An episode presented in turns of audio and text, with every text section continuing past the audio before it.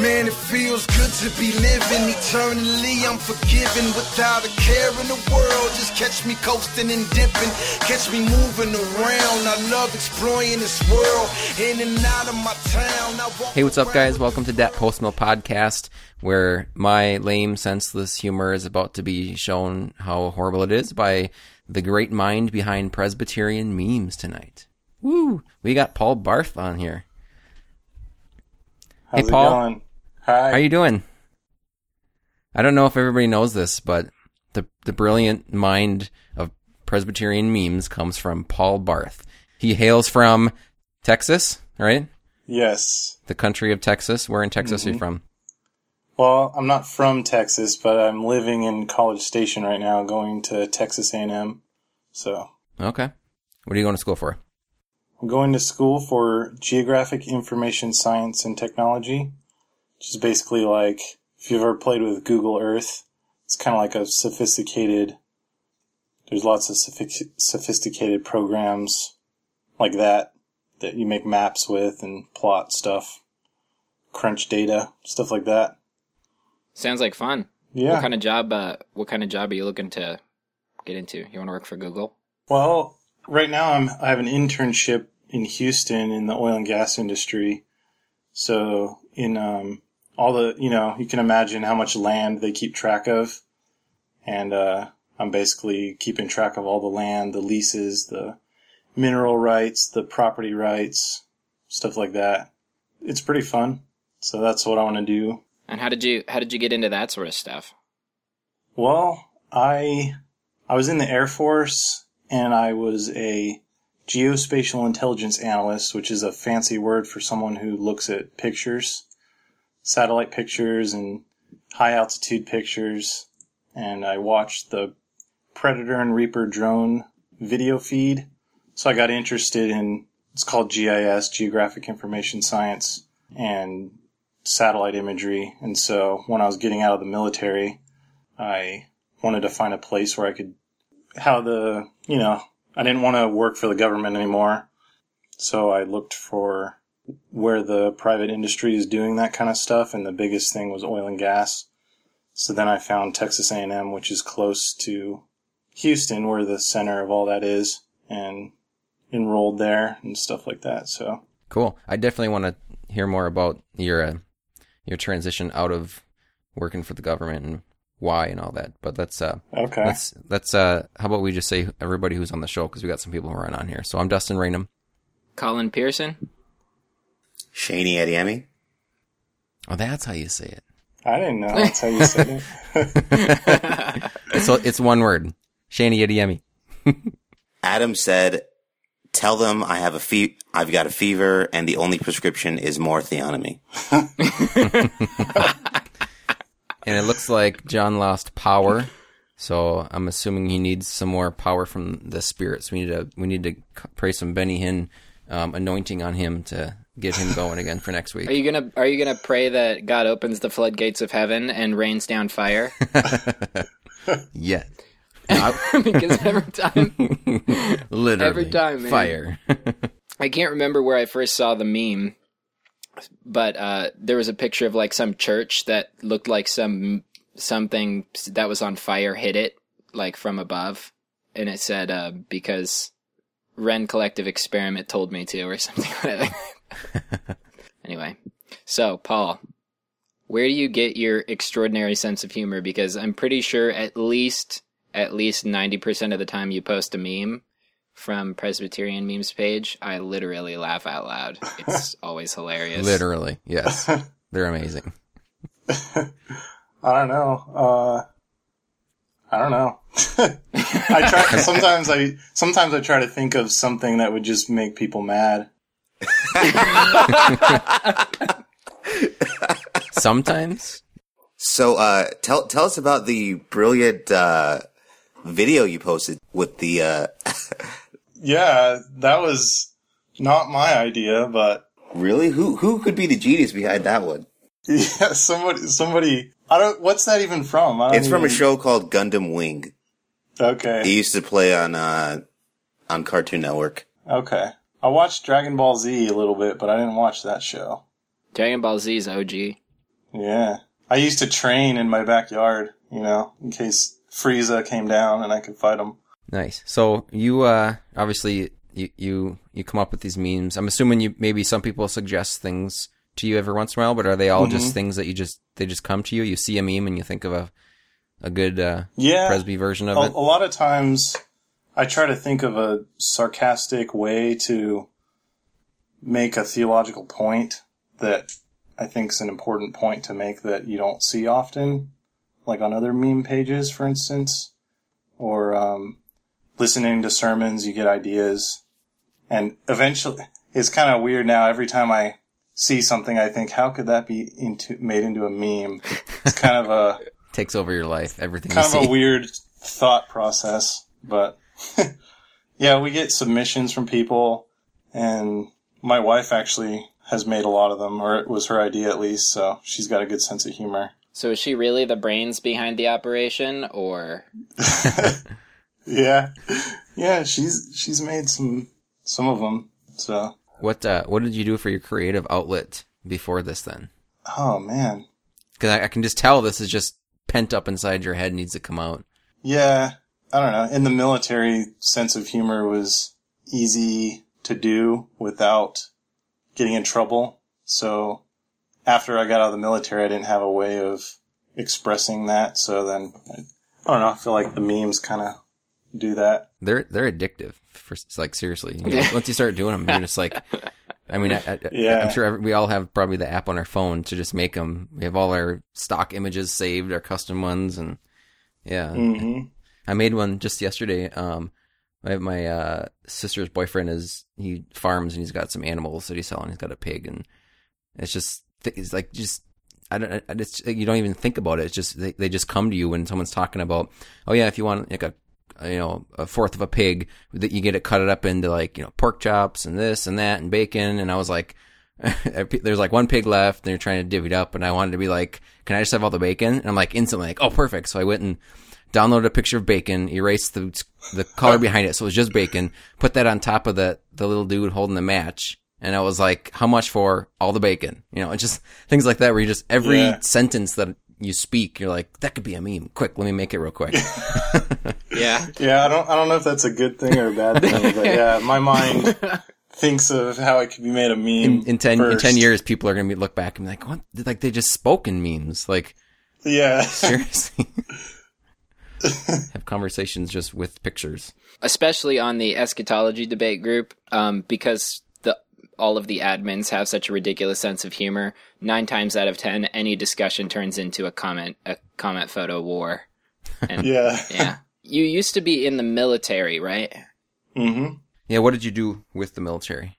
Well, um, first I actually wanted to be a cop, so that's a whole nother. I don't know if me and Colin would be friends if that ever happened. but uh, but yeah, and uh, I actually got pretty far through in Las Vegas the uh, recruitment process, but I don't know. Then I changed my mind. I wanted to be in the military, and uh, Were you married at the time? no, well, I got married like a month before I left for the military. I know the Bible says longer period of time than that, but I didn't know that at the time, and it kind of was a bad idea, but because it sucked being in basic training as a newlywed and not seeing your wife, you know. But uh, yeah, the recruiter just told me, "Oh, do you want to look at satellite photos?" I was like, "Yeah, that sounds cool." So yeah, when I was doing that in the military, I liked it a lot, but um, that was around a couple years into the military. I was slowly introduced to theonomy, and I actually read two of Joel McDurmon's books, "Restoring America: One County at a Time," and then the uh, the Bible and War in America. That was like an expansion of the military chapter in that book, and that really kind of convicted me that I was supporting unjust wars mostly. So I felt like I needed to not stay in, so I let my contract expire, my enlistment expire, and started looking for what I could do to get out, you know. That was the motivation behind not wanting to stay in. But even before I believed like that, I didn't really plan on making a career out of it either. Well, how long were you in? Just four years.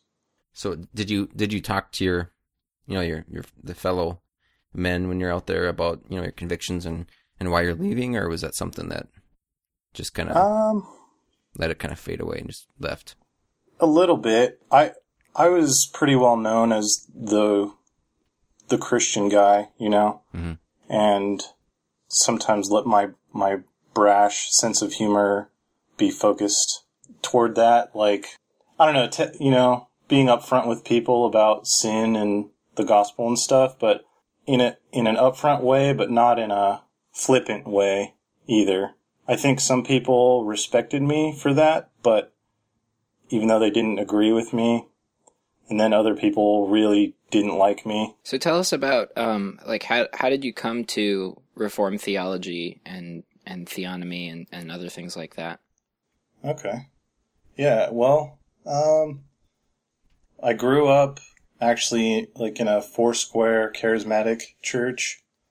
And then, um, my family left when I was like 13 or so and we went to just a regular Baptist church. So I was always raised Arminian, charismatic. Even in, in high school, I would go to just any youth group in town that was, that had cool, fun events, you know Oh yeah. and I uh, I played bass in like a couple rock and roll worship bands at the hip churches and stuff like that, you know. But then um, some friends I met at this church. Do you guys do you guys remember that clip that was going around Facebook for a while of those two pastors that were gonna like nail the final nail in the coffin of Calvinism? And they were showing pictures of babies saying Calvinists believe babies go to hell and all this stuff. Oh yeah. Yeah. In Yeah, the- Bakersfield or something? Yeah, they're Yeah. so they had a sister church in Las Vegas, and that's where I went. Oh wow. Mm. Um, yeah, so and actually, it, you could tell that Calvinism was not liked there. Mm. So a couple people like were kind of pushed out because of that. A lot, actually, Paul Washer videos started circling around in the college group at that church, and so that kind of piqued my interest because it seemed like genuine theology that I always looked for, but could hardly find in circles like that. So um, it was kind of like a mass group of us were introduced to you know the five points of Calvinism all at the same time. So we a bunch of us became Calvinists and left that church, and then um, one of my friends found a Reformed Baptist church in town.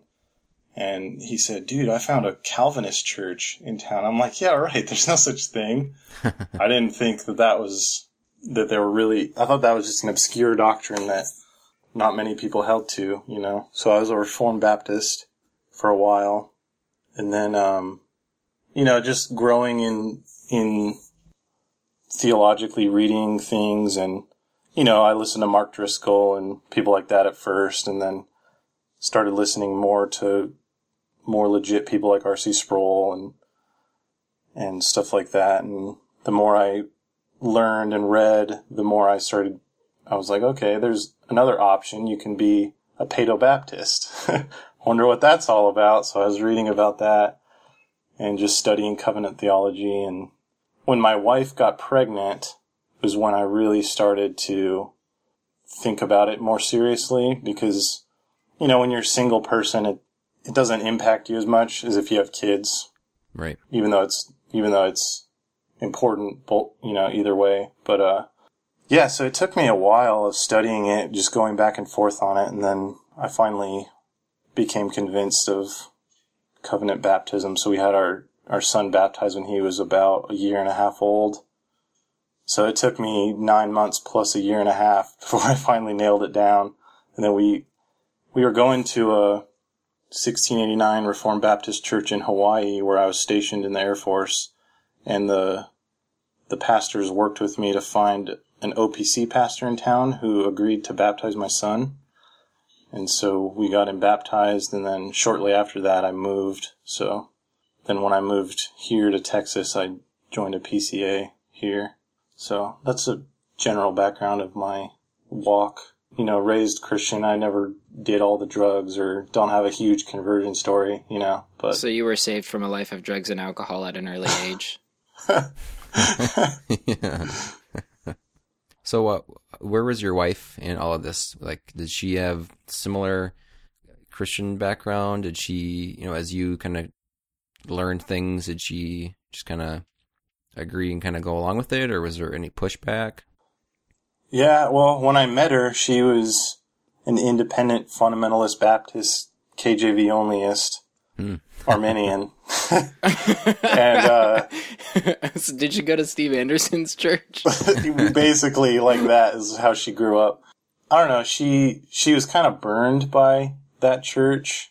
When I met her, I t- you know we when we were dating, we went to Bible studies and stuff like that, and I was talking to her about Calvinism, and I think she thought I was crazy at first for a while, but uh, I basically missionary dated her into being a Calvinist. So I wouldn't recommend that approach, but it worked in God's providence. So Doug Wilson says that uh, um, it's a, I think it was an, on an Ask Doug saying, is it okay to for a, a Presbyterian to date a Baptist or something? And he said, well, I wouldn't recommend it, but it, it would be better for a Presbyterian guy to date a Baptist girl than the other way around. so he's, he, does, he doesn't recommend the Baptist women or the, the Reformed women to date the, the Baptist men. so, so you, you, you Yeah. didn't do you didn't do all that. Shots fired. Shots fired. Yeah. Poor John. Poor John. Cool. That's cool. So she, uh, but she, so she kind of, kind of, is it like, should she follow her lead? Cause that's kind of what it is like with my wife where I do, a, she's not Yeah. as interested in like, you know, reading theological books and things. So it's more, Hey, this is kind of what I believe now. Let's talk through it. And usually it's like, oh yeah, that kind of makes sense. Yeah, I mean, I I introduced her to Calvinism, and then, you know, after we were married, when I was looking into covenant theology and paedobaptism, she kind of just trusted me to learn about it and make the right decision. She didn't, you know, and she went along with it pretty easily. So, but then one thing though, she she actually convinced me of head coverings. She uh she studied that issue herself because she just felt like it's something as a woman she should look into. And so she did. And then at first I was just cool with her doing what she felt convicted to do. But then after talking with her a little bit and reading about it myself, I, she pretty much convinced me of it. So that was pretty cool that it worked the other way around for that, you know? That's cool. I definitely get challenged too from my wife sometimes on things where she's like, remember, remember so and so mentioned that one, you know, like the, whatever, some specific doctrine. You know, we were, we were kind of looking into it. Like, I really think we should look into that more. You know, I was like, oh yeah, I know we should. She's also she's also my filter. There's a lot of stuff that I would say or do that would not be good that she stops me from doing. So I'm I'm an ENTP, so I'm a I'm a debater. So if if I were Yeah. as many Facebook groups I'm in right now, if I were not married, yeah, it would be bad. Yeah. it would yeah, it would not be good. I pro- I would not be an admin of the pub if I were not married. So Shani, do you have any questions for Paul? You've been rather quiet. Paul? were you the one that made that? Oh, the the uh, You Paul know what Blart, I'm talking about. the Paul Blart uh, meme. No, I didn't make that. Uh, that was awesome. that was that was Nick. That was pretty awesome. Oh, Nick. Yeah, so he made a meme that was uh, from the Paul. I, I'm gonna get it. Is it Blarth? Is the Paul, movie Paul Blart Mall Cop. the mall, yeah, the mall, the mall cop? So they Mhm. put Paul's face on it and called it the Presby cop.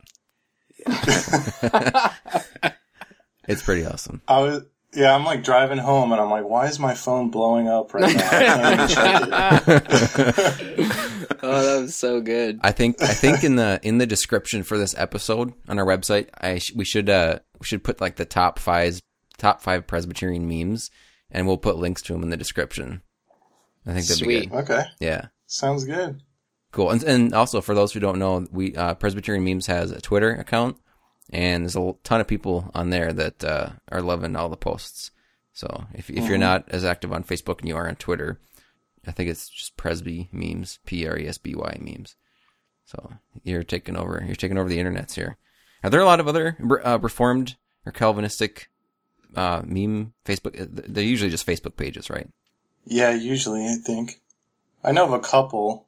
but they're not as funny. So Shots fired.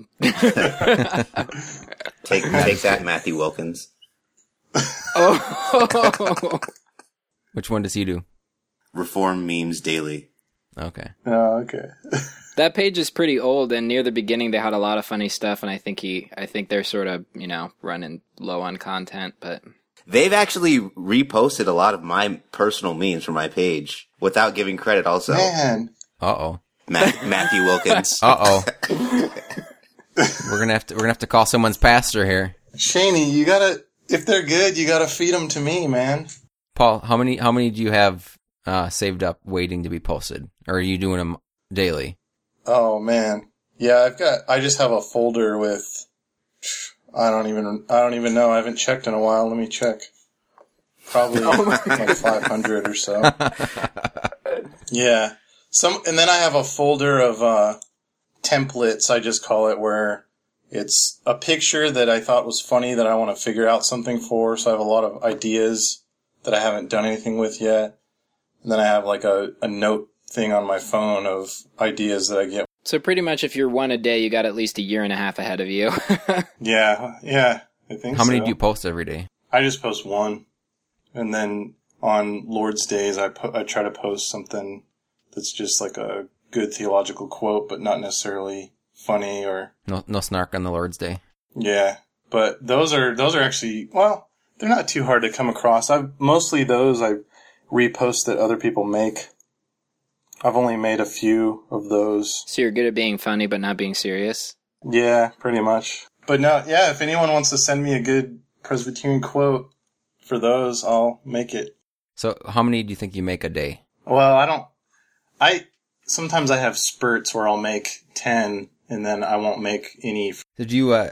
Th- so this is I'm uh, coming from a digital marketer. I'm thinking about like strategy and everything. So when you when you come up with like a really good one that's relevant, will you bump that one up in the queue to get it out right away, or Yeah, or if I think that Reform Memes Daily is going to post Oh, it. you you I remember you were real quick with the with when the Star Wars trailer came out, the Chewie were home. Oh yeah. Did did you beat him or was it pretty close? Yeah. Or Yeah, no, I was like, what was it? I watched the trailer, you know, and I was just like, How, what memes can I make off this? Because I know it's going to be huge, you know. So I just made the first thing that came to my my mind and posted it half an hour later. So and then I, I did that for Batman too, but nobody cares about Batman. That one was still pretty funny, though. That was pretty funny. what was the was that the are you the Debt Postma one? no, no, it was Do You Baptize Babies? You will. That's right. Yeah. what was the uh what was the Star Wars one? It was uh, when Chewie and Han walk into the Millennium Falcon, and he says, "Chewie, we're home." So I just put, "When you walk into church on the Lord's Day, Chewie, we're home." The uh I think the the Brian Williams memes were the best. there were so many of them, but every, Every single one. one. Seriously, so good.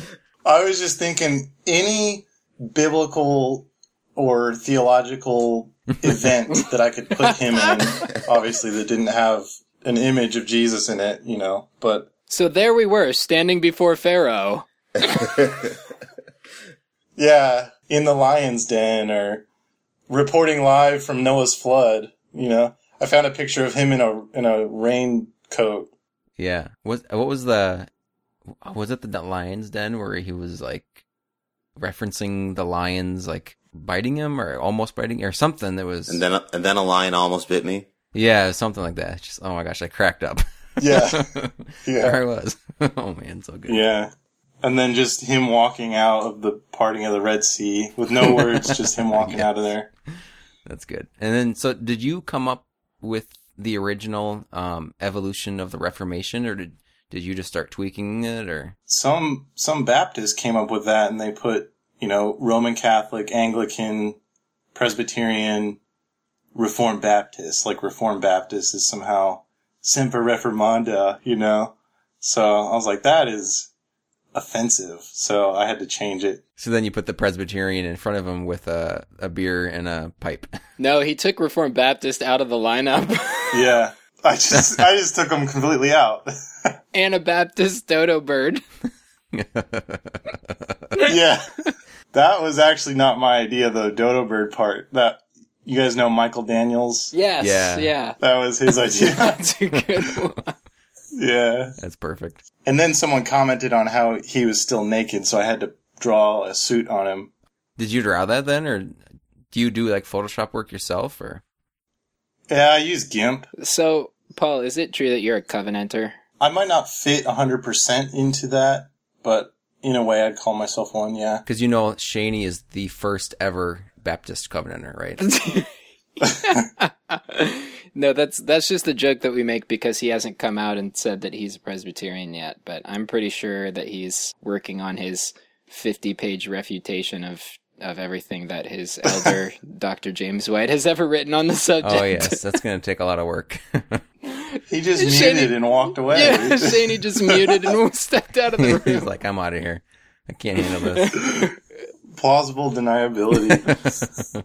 Yes. Like, I'm sorry, you guys, what were you talking about? oh, I missed that.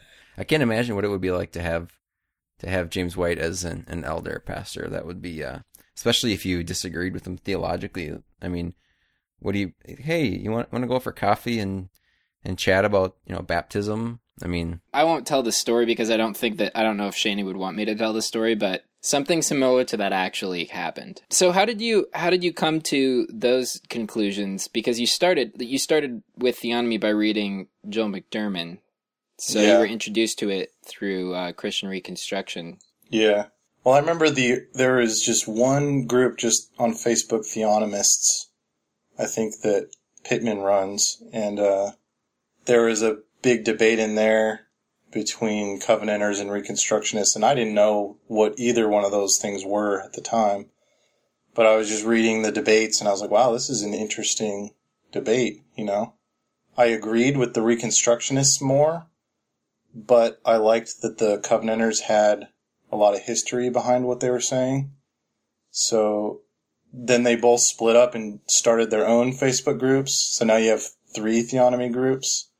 So I joined all three and was just, you know, reading and following along and any books or resources or sermons that they posted, I would listen. Yeah, I think I just slowly started. The more I learned, the more I realized that I agreed with the Covenanter side of things more. Not just in terms of theonomy, but also in terms of confessionalism and theology proper too.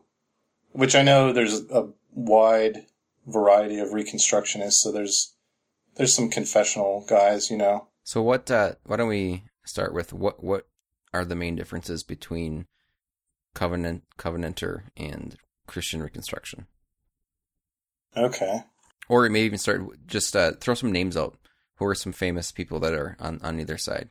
So the big the the big name Christian Reconstructionists, I think the movement sort of started with, in a sense, Van Til. He wasn't a Reconstructionist, but his philosophy laid the groundwork for what later developed into Reconstructionism.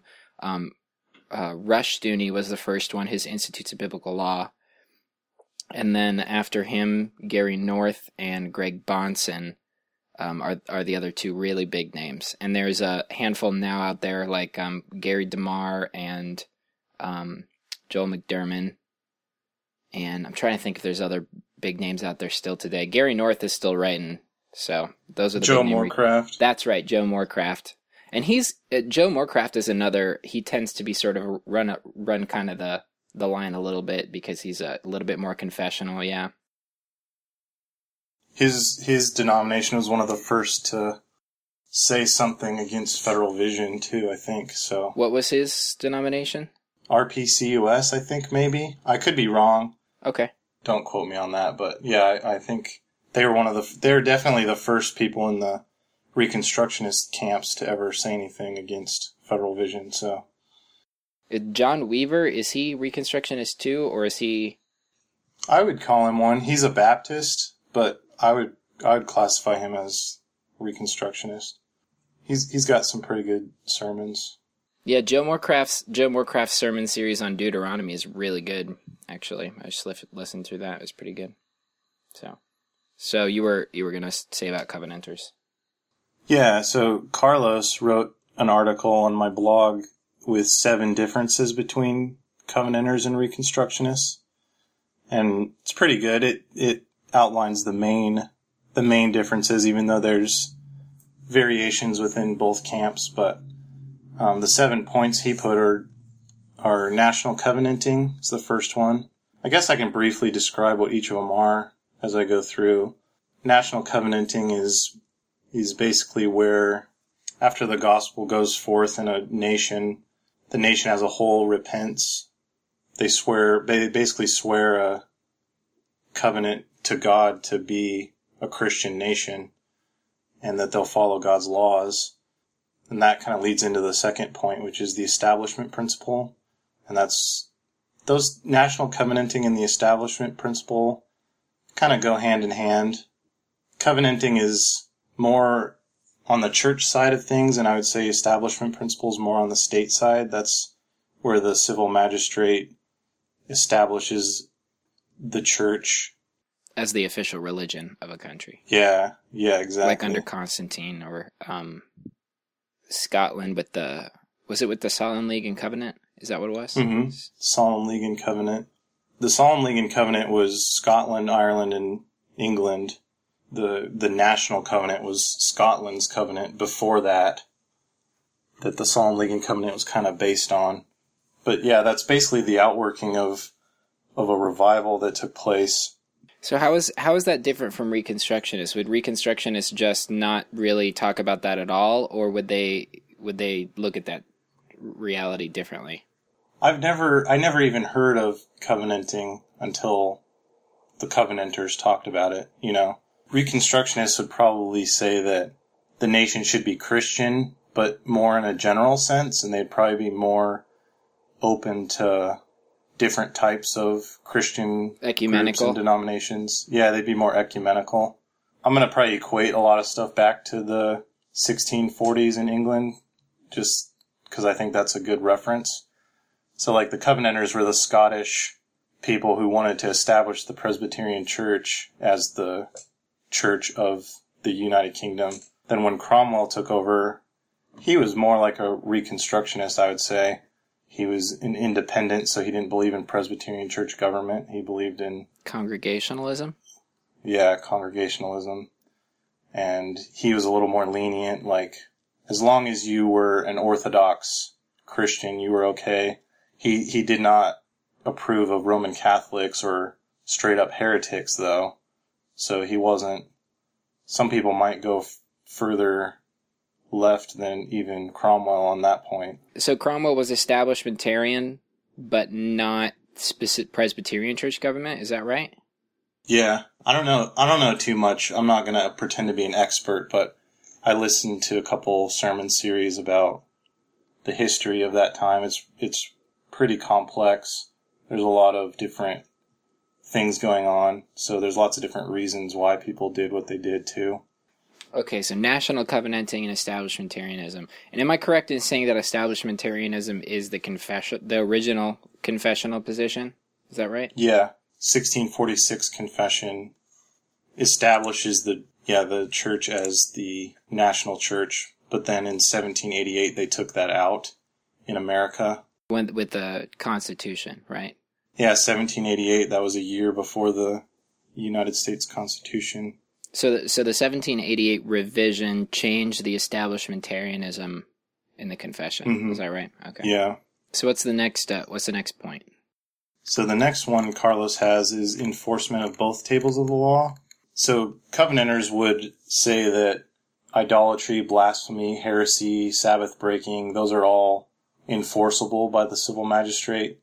Some Reconstructionists would differ on some of those, but the consistent theme is that at least somewhere in the first table they would differ on how harsh it should be enforced. So, like a lot of Reconstructionists don't agree with images of Christ being being break being an idol, or they wouldn't agree with enforcing the Sabbath. Mostly idolatry and heresy, they would probably agree with enforcing that. Yeah, I think, and I think the difference too comes from uh, from Rushdoony himself, because Rushdoony uh, was not a he was not a Sabbatarian in the in the confessional sense. I'm not sure where he stood on images of Christ, but I can't remember which book it was of Bahnsen, but one of Bahnsen's books had an image of Christ on the front cover, and so it was like, whoa, okay, that's weird. So I'm not sure if that was just a an oversight or uh, ignorance, or I'm not sure what it was, but so I think so I think that's where that comes from. Yeah, and then there's some people today who are reconstructionists, but they I don't know, they're even less confessional than Rushdoony and North are. So like they kind of totally redefine what Sabbath means. They make it like some libertarian economic concept instead of a I don't know spiritual concept. I remember reading North criticizing what he considered strict Sabbatarianism, which, as as far as I'm aware, is just Sabbatarianism. yeah, yeah, exactly. It's they try to redefine what it is to sound So, like, he would say that he believes that that Sunday, the first day of the week, is the Lord's Day, the day that we go to church, etc. But when it comes to the conf- the confession says to cease worldly employment and recreation, or something to that effect, and he would differ on that and say that well, it's fine to work as long as you're still making it to church or something, and then with as far as recreation, and uh, he his argument was something about like he said something to the effect that you you can't be consistent unless you shut off the lights or something like that. I, I don't remember the exact argument, but something to that effect. I mean, you, always get people who say, "Well, you know, you can't go out to eat because you're you're helping other people sin."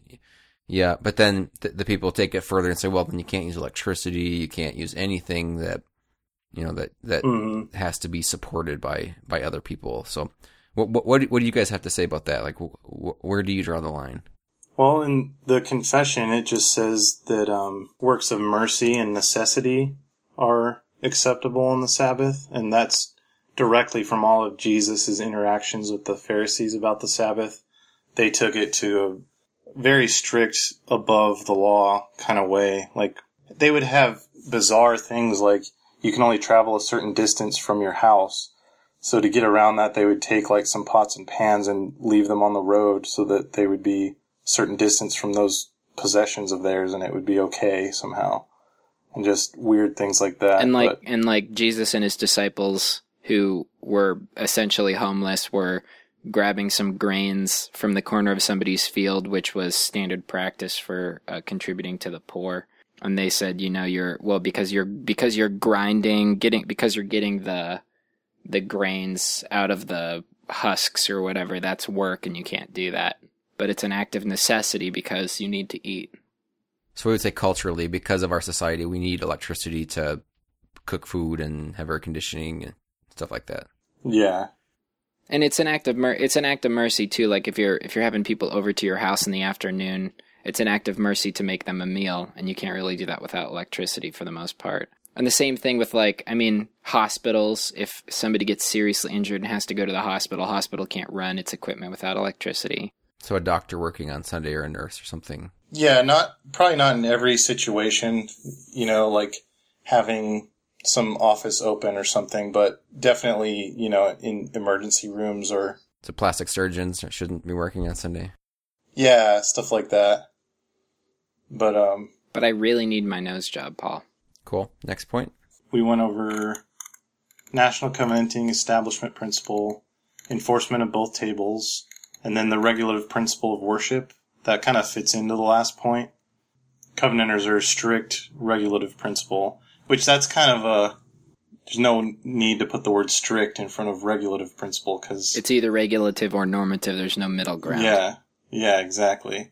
But a lot of people have redefined what that means too. They'll say John Frame's the biggest guy that's redefined what regulative principle of worship is. They basically redefine it to mean normative principle. So the the regulative principle is where you can only do what's expressly told you to do for public worship and family worship. If the Bible doesn't say whether or not you can do it, that means you can't do it. And then the normative principle is that the basically the Bible is guidelines for worship. You can do something that's As long as it's not forbidden. as long yeah, as long as it's not forbidden. So where does where does that come from in the in the confession and in scripture? So in scripture, when Nadab and Abihu, the biggest passage is when Nadab and Abihu, they were supposed to light their, their little lamps. They were supposed to light them a certain way. And it says that they offered unauthorized fire before the Lord. So basically it was just that they did something that God didn't tell them to do. Not that he told them not to do it. It's that he just didn't say to do it the way that they did it. So then God killed them right there on the spot. So that's the main point where the regulative principle comes from. And being, you know, Presbyterian and covenantal, we don't believe that the New Testament has different standards for worship, even if the elements of worship were explicitly changed by the New Testament. But the principle of the regulative principle doesn't change. So how would that differ from um, from the less confessional reconstructionists? Well, things like exclusive psalmody and no instruments and not practicing holidays that aren't in the Bible, they wouldn't have a problem with any of those things, with singing modern hymns or songs and with using instruments or with celebrating Christmas or Easter, for example. But the Covenanters would take, and there's, there's in-depth arguments for each of these things that are very convincing. Even though it sounds very bizarre, the, I remember the first time I ever heard that Christmas was bad. I thought that was insane. You're like we're celebrating Jesus' birth. Why is that? Why is that bad?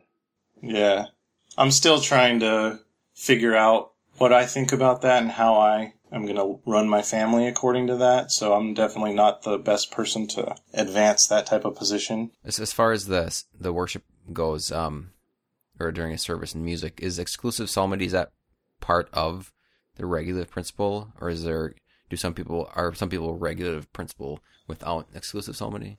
They say they are, but they're not. So it is it they're together, right? Yeah, because there's the Bible tells you to sing psalms, but it doesn't tell you to sing that you can write your own songs. So in order for in order for non-exclusive psalmody to be regulative, there's a has to be a command for man-made songs. Yeah, exactly. Or instrumental accompaniment. Mm-hmm. And the instruments were part of the Old Testament temple worship, which was abrogated in Christ in the ceremonial law. So there's no reason to have those, and there's no explicit command to have them in New Testament worship. So that's the main argument. Is that the is that the same sort of thing with the um like the the Song of Moses and other Old Testament songs that weren't in the Psalter? Yeah, that those are were they extraordinary circumstance sort of? yeah, it was it was just like a a one-time thing. It wasn't meant to be you know, they weren't included in the Psalter by the Holy Spirit. They were obviously inspired songs because it's written in the Bible, but it wasn't it, it was meant to be sang at that time, not meant to be sang at all times. Yeah, singing actually wasn't uh, implemented in Israel's worship until the time of David. Um, I, I forget the reference, but somewhere in, uh, I believe it's in Chronicles, he actually institutes singing and instrument playing and all that stuff. And basically, the, the whole order order of worship has changed um, quite drastically from what it was in the time of Moses. What was the purpose of that change? Does it say? Um, well, it, I, I believe it had something to, I believe it had to do with, um, you know, moving away from the tabernacle Into the temple. um, preparing for the, to the, yeah, preparing for the temple. I'm I'm fairly new to regulative principles, so I'm definitely not the best person to ask about these types of things. I'm still learning myself. I I agree with exclusive psalmody, but I am definitely not. I definitely couldn't debate someone about it. Like at my church, we will sing like one psalm or two maybe, and those are the only ones I sing. but we have uh we have the 1650 Psalter at home that we sing for family worship, and my my kids love it. Do you stay sitting down then when they sing other songs, or do you still stand just to try to not differentiate yourself too much? Or Yeah, I yeah I stand just because I'm not like protesting, so I'm not gonna sit, you know, but I'm not participating either. What's the title of the 1650? The Psalms of David in meter. Okay. Yeah, we'll put links. We'll put a link to that in our description for people. there there's a good there's an entire website that some of one of our mutual friends made, but it's all about the 1650 Psalter and the translation. It's actually more accurate than the King James version. Oh, that's fascinating. Even though it's in meter. Yeah. What's what's that website? Shaney, is that the one that you shared with me the other day? Uh, I don't, I don't think so. We'll have to look that up and figure out who it is. It's, I think it's like this 1650 Psalter or something like that. Yeah, 1650psalter.com. It's got all sorts of information on there. There's there's some other articles and stuff like that I can dig up that talk about the how it was translated and the history of it. I think the Westminster Assembly had something to do with it, or maybe it was the Scottish General Assembly. Oh, real quick, I was gonna, I was, I was gonna, I had a, a one question. I'm sure you've, everyone, anyone who has, I mean, you're not a huge, you know, studied up on this on the regular principle, but what I'm sure you've heard people say the Colossians 3:16 let the message of Christ dwell among you richly as you teach and admonish one another with all wisdom through psalms, hymns and hymns and songs from the Spirit, singing to God with gratitude in your hearts. Guarantee there's a, a, a easy response to that, right? What, what do you guys usually say when people say that to you? Yeah, they think it means psalms as in the Psalms, and then hymns as in Isaac Watts hymns, and then spiritual songs as in Chris Tomlin. But clearly that's not the original meaning. Right. And then it's also funny because the same people who say that, they don't sing 33% psalms, they sing zero psalms. exactly. So that just annoys me. But um, in the original language, those refer to the types of songs that are in the Psalter. They're not talking about uninspired songs that would be written, you know, in the 1700s or whatever. So, So psalms, hymns, songs of the spirit, kind of like all describing the same thing, just different types of them or something, but they're all referring to Mhm. the same thing. Let me put it in my words, and you can kind of clarify if I'm if I misunderstand.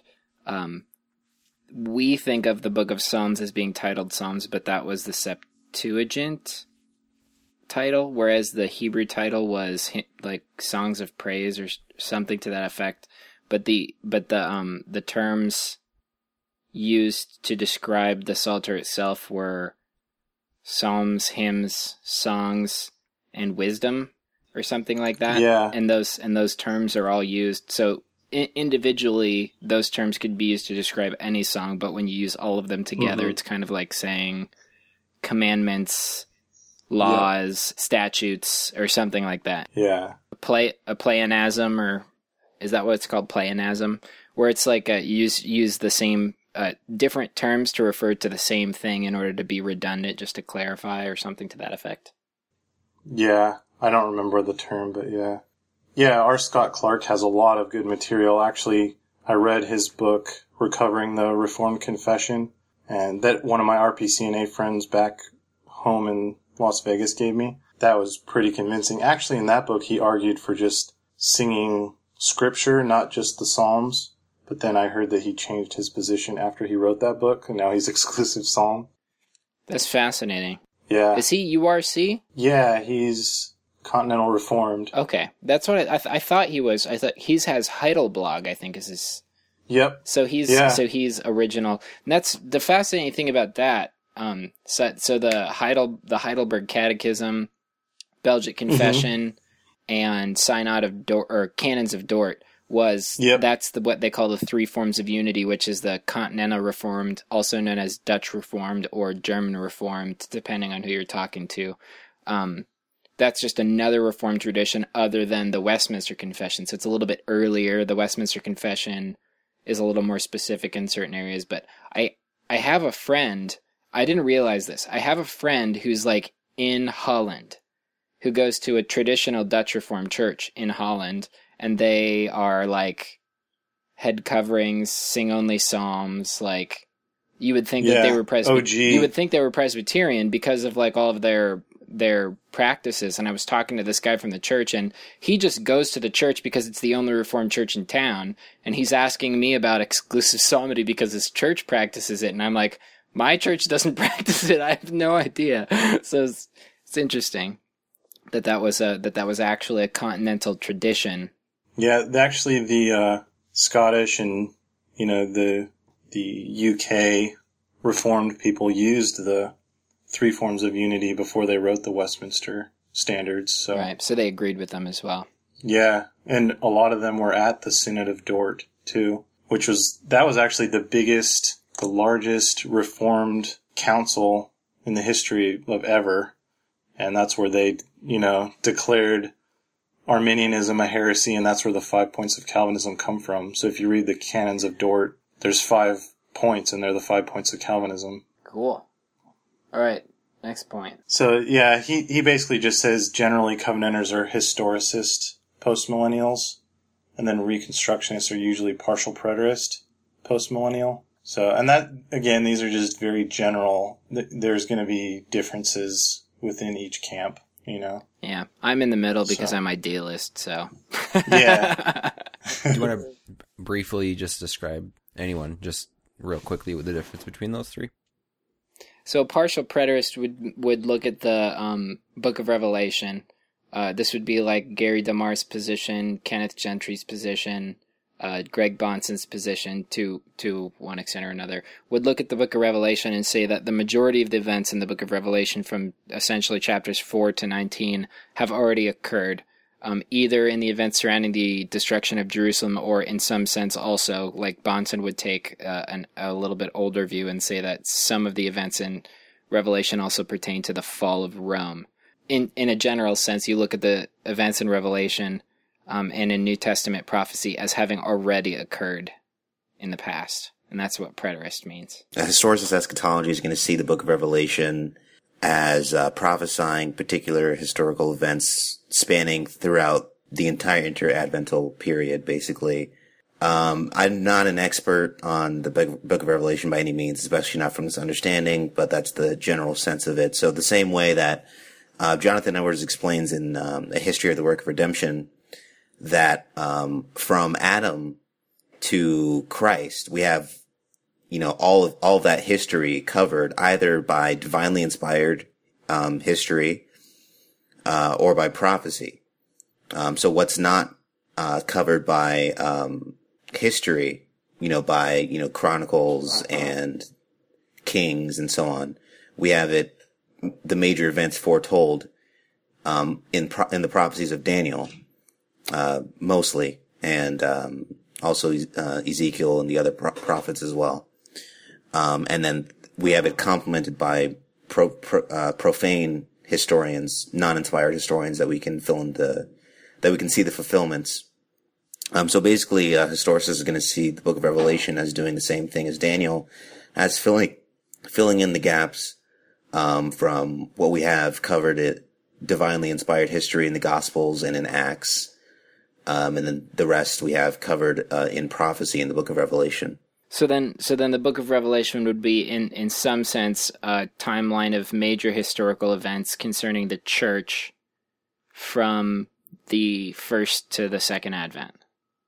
And I think, if I'm not mistaken, I think the biggest difference between preterists and historicists would be that preterists would say we're already in the millennium. The millennium is the entire inner Advent period. The progress of the gospel continues, versus historicists would say the millennium is the future era of peace following the following the destruction of Islam and the Roman Catholic Church. Right. Well, I'm kind of somewhere in between. I agree with the historicist that Revelation is speaking of events from the first to second Advent, but I just see parallels within the book itself that point to more recapitulations than a historicist. So some historicists, I think, see recapitulation around Revelation chapter 12. Um, some don't. I see like seven recapitulations, and the only reason for that is just like like not like there's nothing in the text that says and now we're going to go back to the beginning and start over again but i think that there are textual clues that that's actually what's happening so not not a major disagreement but because then you see the visions are spanning larger periods of time then the events are less specific is really the biggest difference i actually tend to agree with historicists on a lot of things i was reading some from some uh, owen and i was like yeah preach it brother so All right, so the next one is two kingdom theology. The Covenanters believe in two kingdoms usually. and the Reconstructionists are more along the lines of Abraham Kuyper, who sort of taught there is basically one kingdom and that contains everything. Can you kind of flesh out what that uh, what the two kingdom view means? Yeah. In the Westminster Confession, it has two kingdoms, basically the kingdom of grace and the kingdom of power. These aren't completely separate in the sense that there's a different law ruling them. They're just different way, kind of, you can think of it in different ways that Christ rules over different things. So the kingdom of grace is his special rule over the church. And then his kingdom of power is, that's his rule as the son of God over all providence. So every little thing that happens, everything that comes to pass, that's in Christ's kingdom of power. And he, he uses his kingdom of power to bring people into the kingdom of grace now that he's been given the nations as his heritage, basically. The kingdom of grace is the visible church, not, not the invisible church. It's, so it include people, some people nowadays try to make it out to be that the kingdom of grace is just the invisible church and the spiritual things that go on, but it's also the visible church. So that includes elders, presbyteries, synods, um, the means of grace, the regulative principle. Whereas the kingdom of power is basically everything that's happening. Yeah, that's his, just his his rule over providence as the eternal Son of God. So, but that there's two views in the traditional Reformed camp, and I wrote an article about this, but I tried to stay in the middle the whole time because I'm not sure what I think, and people that I really respect are on both sides. But regarding the kingdom of power, everyone agrees with the kingdom of grace that it's his special rule. And so this is where you get the difference between sacred and secular. Some some people don't really they downplay the difference between sacred and secular. And so that will kind of mess up your view of the two kingdoms. Regarding the kingdom of power, how the dispute between within confessional reformed theology is that whether Christ rules the kingdom of power as the eternal Son of God or also as the mediator. So not not in the sense that him as mediator that he acts as a mediator for everything in the kingdom of power like But that it's part of his appointed reign as opposed to his reign by nature of being God? Or am I not understanding that? Yeah, I, I don't, I'm not going to claim that I am an expert either. A lot of the older writers, like Gillespie and Rutherford and the Westminster Divines, were hesitant to speak of Christ's mediatorial reign as being over the kingdom of power. They thought he was only, his mediatorial reign was only over the church. And the reason that they were hesitant to say that was because they were battling Erastianism at that time. And Erastianism is the view that the state can control the church. And so, if you believe that Christ's mediatorial reign is over his kingdom of power, the magistrate, the civil magistrate, is also in the kingdom of power. He's not part of the church um, as an office, even though he may be a Christian and a member of the church. So the Erastians wanted to make Christ as mediator over the kingdom of power so that that would mean that they, you know, they would kind of twist it to mean that he, uh, By his kingdom of power controls the kingdom of grace instead of runs alongside or I don't know. I'm trying to put it in my own words. because they wanted to try to find some way of be like the divine right of kings. They were trying to, Ah, they were trying to defend that and they were trying to defend the idea that the king could rule over the church and tell the church what to do. And that's clearly not scriptural and the reformers, you know, fought and died against that. So while establishmentarianism would say that there is an official religion, the institution of the church is jurisdictionally still separate from the state. Yes. Okay. Yes, exactly. So it's it's kind of a fine distinction, especially if you're not familiar with it. Like the confession says that that the civil magistrate can like call synods and and councils, but he can't. He's not the one that makes judgments at them. He doesn't hold the keys of the kingdom. Yeah, exactly. Got it. So it the confession is very careful to say that he may not assume to himself the administration of the word or sacraments or the power of the keys to the kingdom of heaven, but it's still his authority and his duty to make sure that unity and peace is preserved in the church, that the truth of God be kept pure and entire, that all blasphemies and heresies be suppressed, and all corruptions and abuses in worship and discipline prevented or reformed, and all the ordinances of God duly settled, administered, and observed. So it's not exactly that the state is controlling the church, but that the state is enforcing what the church has been established as. So the Yeah. so the church kind of has decided at this point in time what is proper worship and improper worship, and the state assists the church in maintaining that, as opposed to telling them what to do. Yeah. And then even if the church went astray and was teaching heresy, he could come in and punish them for that.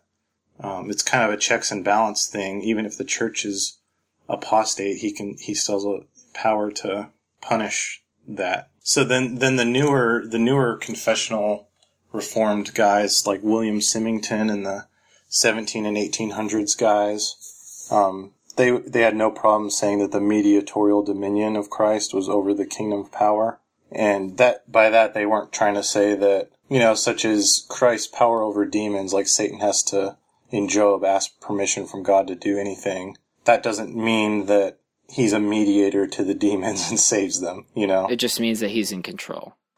yeah. Okay.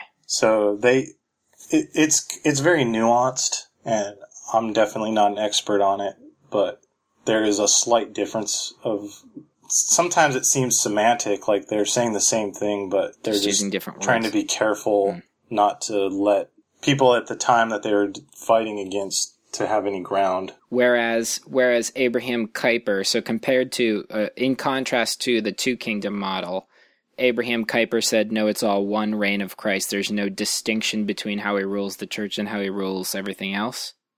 Yeah, so he would emphasize like, you know, whether you eat or drink and everything you do, glorify God. So he would look at that and say, regulative principle doesn't work because it's a, like, would he see that as a change or? Yeah, I think I think this definitely affects your view of. So all these seven things affect each other; they feed back on each other, and definitely two kingdom theology. You can see how that would affect the regulative principle. The regulative principle applies to worship, not worldly employ, recreation. Yes, exactly. Okay. The the office of the civil magistrate, for example, that's that's built into natural law. Just the the created order that God made uh, with families. When multiple families get together and form societies, naturally you're going to have to have people with hierarchy and authority over groups of people. When you say natural law, the former uninformed theonomist in me would say, but God's law is better than natural law or something. What what is what is when you say natural law, what are you talking about? So that same with me. I I kind of never liked that word, but that's because people have completely destroyed it, the concept in our day. But natural law is no different than biblical law, than God's law written in Scripture.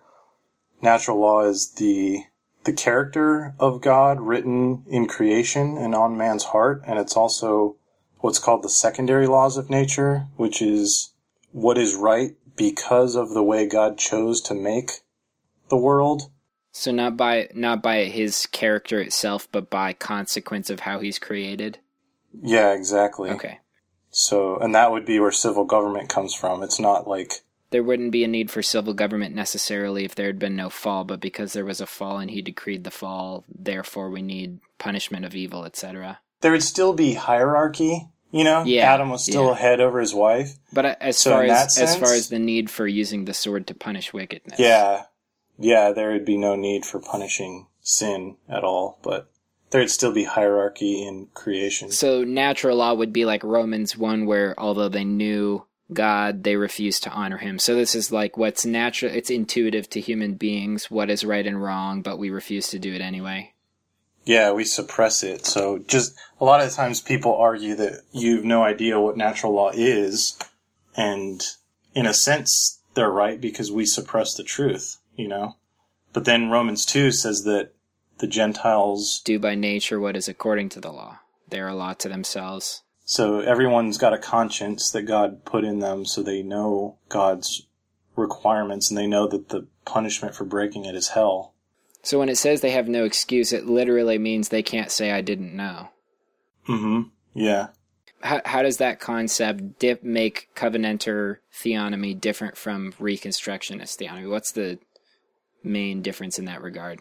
It's hard to make a blanket statement just because there's a lot of there could be a lot of different people who hold the different nuances of things, but just to make a general statement, it seems like reconstructionists believe that there has to be some some case law explicitly in scripture about something or else the magistrate can't do it at all. And covenanters would say that there's something called proper law, which is so I wrote two blogs on proper law, which is basically the civil law. There's actually three types of civil laws. There's some that are inherently moral, and then there's some that are kind of a mix of general equity, which means that it's inherently moral and it's general for all people, not just particular to Israel. So there's three. There's some that are inherently moral, some that have some moral parts to it, but that there's also parts to it that are particular to Israel, and then there's some civil laws that are only particular to Israel. And so that that three part distinction comes from what I'm where I learned that from is from uh, Johannes Piscator's book Disputations on the Judicial Laws of Moses, and then also in the appendix to that, I forgot who, but like a Westminster Divine or someone quoted him and elaborated on that some more, and it's in the appendix to that. Particular equity was something that was that only Israel, it was only meant for Israel to do. So like levirate marriage or the laws about the land. So like how they divided up the land of Israel for the 12 tribes, stuff like that doesn't apply to anybody but them. Those are expired. The Westminster Confession says that that's expired with the state of Israel, except for the general equity of the civil law. So things that are general equity, one way of knowing if something, Turretin has three reasons to know if something's general equity or not. And one of the reasons Turretin gives is if pagan nations, through their understanding of natural law, ever tried to enforce something that's in the Bible. If a nation completely apart from the gospel and the law of God does something that is by nature according to the law of God, then we know that that is something that's common to nations as opposed to particular to Israel. Yeah, exactly. Uh, you know, obviously, as long as it's a righteous thing. Right, right. I wrote an entire blog about several examples from scripture about pagan kings enforcing the first table of the law through their understanding of natural law. So they, they helped Israel rebuild the temple. They didn't allow people to blaspheme God. Um, the God of Israel too, not just some generic one of their pagan deities. But even just the fact that every nation in the history of the world always has blasphemy and heresy concepts, even if they're wrong about what What they are. consists. Yeah. Yeah. Just the fact that they they know that that's something that should be punished. The divines and reformers would see that as proof that blasphemy and heresy should be suppressed by the magistrate. Seems bizarre to Americans, but that's how they thought. So So so natural law helps inform us as to what aspects of the Mosaic law are common to all nations as opposed to particular to Israel. yes, exactly. That that was one of Turretin's points. And And how would how would that differ from from people like uh, Van Drunen and Horton and folks who are talking about two kingdoms in a way that makes it seem a little bit contrary to the theonomic thesis? I have not read very much of them on Two Kingdoms or on natural law, but my understanding is that they would try to kind of divorce natural law from biblical law. I'm not totally sure. Actually, I have not studied them very much, and even in my blog post about it, I didn't even address them at all because I didn't know enough. I just wanted to make a positive case for what Two Kingdoms is in the confession. From my from my understanding, just from what little interaction I've had, it seems to me that Two Kingdoms is used as a form of rhetoric against theonomy and postmillennialism. At least that's how Van Drunen presents it. Yeah. But what you're what you're telling me, it seems like you're saying that the people, the Westminster divines, when they were writing about this in the confession, they didn't have any, they didn't see any contention between the two kingdom natural law sort of understanding and the theonomic understanding of the civil magistrate. Yeah, exactly. I do know that they believe that the the R2K position that it's slightly different. They don't think of it as the kingdom of power and the kingdom of grace. They think of it more as church versus state, kind of. Okay. So that's that's a completely different concept than Which it it seems like the way that you describe two kingdoms to me, it seems like it seems like that could be an easy misunderstanding.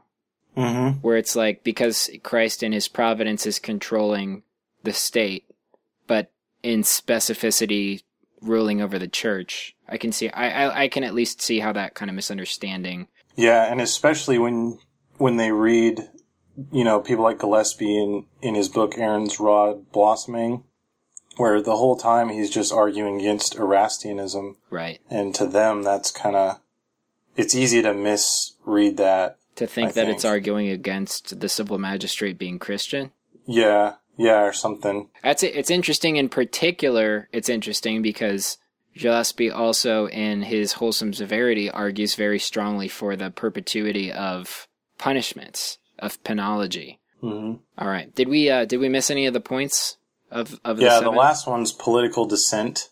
ah yes So- we did talk about that a little bit a couple episodes ago. So Reconstructionists would basically they don't have a problem using the political system that we have now to bring about uh, what they consider a biblical form of government. But then Covenanters, their methods would be different. They don't agree with cooperating with the establishment that we have now because the basically because it's a ungodly government that because the First Amendment And the supremacy clause.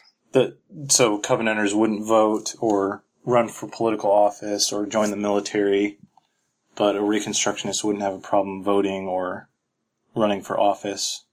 Okay. That's those are the basics of it. That can get pretty nuanced too. So Okay, so so the so the biggest difference in that regard would be Reconstructionists would say, yeah, the way that the government is now is not a good idea, but we'll fix it from the ground up. We'll work with the way that it is now and try to change it.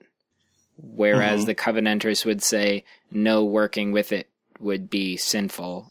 yeah, And and what are are, are there any books that you have read that kind of helped you along understanding these different things? I liked Brian Schwertley has a book about national covenanting. Okay. that's really good. And then mostly I've been I've been buying a lot of older books from Reformation Heritage, you know, from Gillespie and Rutherford and uh, some other Puritans that talk about church government and also how that relates to the civil government. And I'm not even close to had enough time to read all that I want to read, of course, you know. But there's also a lot of books on like digitalpuritan.net that I've downloaded. I'm writing a blog series on contraception right now, and I've been referring to William Gouge, who is a Westminster Assembly, Westminster Divine, who wrote a book of domestical duties. So I've been referring to that book a lot. There's a ton of free books online, you know, even if they're just scans of really old copies, they're still legible. That I've been trying to, I've been trying to read what people thought back then in their own words instead of what modern people Say they think think. meant. Yeah. Yeah. Yeah, I've been So- doing that too, actually. Um, and for those of you who are unaware, if you find old scans and you want to convert them into something that's actually like a readable PDF, like it like into actual text, uh, there is something called OCR software. Google Documents will do it about ten or so pages at a time. Um, or you can um, there's you can actually purchase something that does it a little bit quicker. But it takes something that's a picture of words, like somebody took a picture of like a book page and it turns it into a text document so that you could searchable like a PDF, or you can convert it into something that um, that reading software will actually be able to recognize. There's actually an app for that. For OCR, It's it's called Office Lens. Office Lens. How much is that app? It's free. Sweet. I will look into that. Yeah, so you, you just take a take a picture with your phone of, of a book, of a page of a book, and then it lets you copy the text straight from it. It won't. It won't. I don't think it'll make it like a, a PDF, but it'll let you Oh, copy okay. the text. What, how many pages does it do at a time?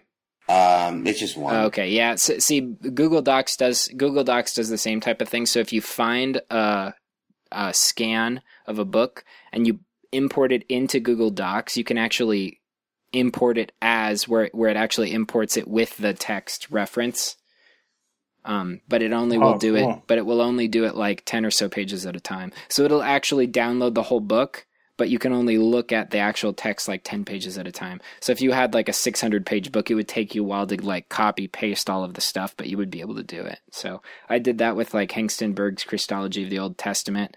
Um, the first volume is the only one that I've actually converted. And when you do stuff like that, you've always got the issue of it misrecognizing marks on the page as letters and stuff. Yeah. But you, it's it's easy enough to figure out when you're looking through it that oh, that circumflex is actually not supposed to be there. That was just a mark on the page or something. But but that's the cool the cool thing that I found about old books is that most of them are not uh, most of them are not copyrighted anymore, so you can get find them for Yep. free. So even if you can't find like it in print, you can find PDFs or something scans something of old books, which is Yeah. cool. We've got a lot of those linked on reformtheonomy.wordpress. Cool. Yeah, we will definitely. We're gonna plug your blog majorly. One other thing Cool. that Dustin actually was really he wanted us to make sure that we plug is your wife makes beard oil. Oh, yeah. Explain because my Yeah. beard is feeling a little dry. I don't know what I should do. Yeah, well, when I started growing a beard, I learned about beard oil that you you know you put beard oil in it to moisturize it and keep it smelling nice, and so you can style it and stuff like that. Keep it from getting frizzy. I don't think I have ever purchased like an actual beard oil. She she always had essential oils and different, you know, like almond oil and all sorts of oils around. Um, so she just researched how to make one and she made me a bottle. Well, the first scent, it was like pine and cedar wood and then another, you know, foresty smell. And it smelled really good. And so we thought, hey, maybe we could. So she, she bought other scents and was experimenting with them. And then we thought maybe we could sell these. We're not trying to, you know, make a huge business out of it, but it's just fun. So Cool. Do you, does she have a website or where can people Yeah. get a hold of that? we have a Facebook page and an Etsy page. Okay. um, Barth beard oil. And Barth actually means beard in German, so it's pretty cool. The uh, the coat of arms has a dude with a big fat beard on it. So so your name liter- literally means Paul Beard, yeah, and you and you it have a giant beard on your face. yeah. my dad, my grandpa, my uncles, they all have mustaches, but not beards. So my grandpa's got a very iconic mustache. It's a handlebar, Wow. huge curly mustache. But to but to neglect the beard, that almost seems like that almost seems like Barth blasphemy. blasphemy. yeah. So yeah, we we started making. She made it all pretty much. I just she put it on me, so I was the You were the the model. Yeah. Cool. So uh, we've got how many scents? We've got three scents, I think. Gentleman is one of them. And I don't think I could even describe what they smell like. You'd have to read the descriptions on the You just website. smell but- dapper when you wear this. Yeah. Okay. Yeah, gentleman, you you smell like James Bond, even though I've never smelled James Bond. That's what he would smell like if he had a beard. But he doesn't have a beard, so he's he's not as cool as you would be if you wore gentleman. That's And funny. then uh, there's another one, a juniper scent that smells like juniper and like a. I think it has some uh, some other foresty scents in it, so it's very refreshing and a little bit of fruity smelling. I think it's got like grapefruit smell in it. nice. And then uh, then the other one we have is just like the general pine cedar smell. So So no matter which way you go, you're going to be some sort of manly. yeah, exactly. So if you're a woman with a beard, not really. No, yeah, unless you want to smell like a lumberjack. You know? Cool. so Well, well, Yeah. tell us how we can get connected with you. So you run Presbyterian Memes page on Facebook, and Presby Uh-huh. Memes is the name of the Twitter handle.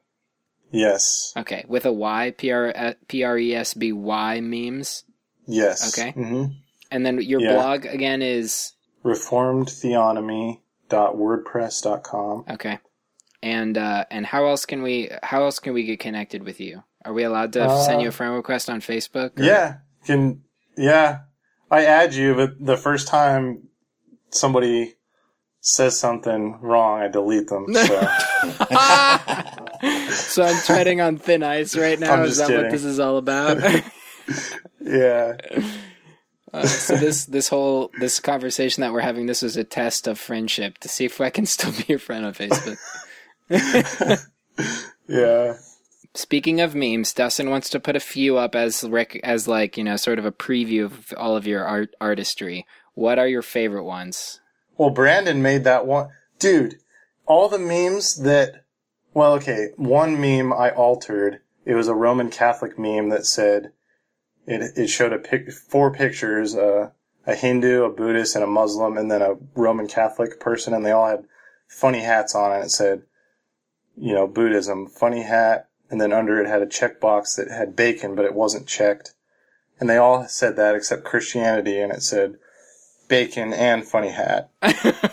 So all I did to that was change the picture of the the Roman Catholic cardinal or whatever to a picture of John Calvin, and then I reposted it, and then it went viral. then the only other one that went like insanely viral was the one that Brandon made the other like last week of the inspirational quote calendar that said, uh, you know those Christian cheesy calendars that are inspirational Bible quotes or whatever. Yeah. But this one had the verse where Satan is tempting Jesus and he says, I'll give you all the, I forgot exactly what it said, like, I'll give you all the kingdoms of this world or something like that. if you bow down and worship me. Yeah. Oh my goodness. And it's like the person whoever made that clearly did not know what the Bible said. the context of that verse. Or the end So- of You the what, Colin? sentence. Yeah. what? What, Shaney? That's so funny because Colin, remember when I was in uh, uh, California and we met up? yeah.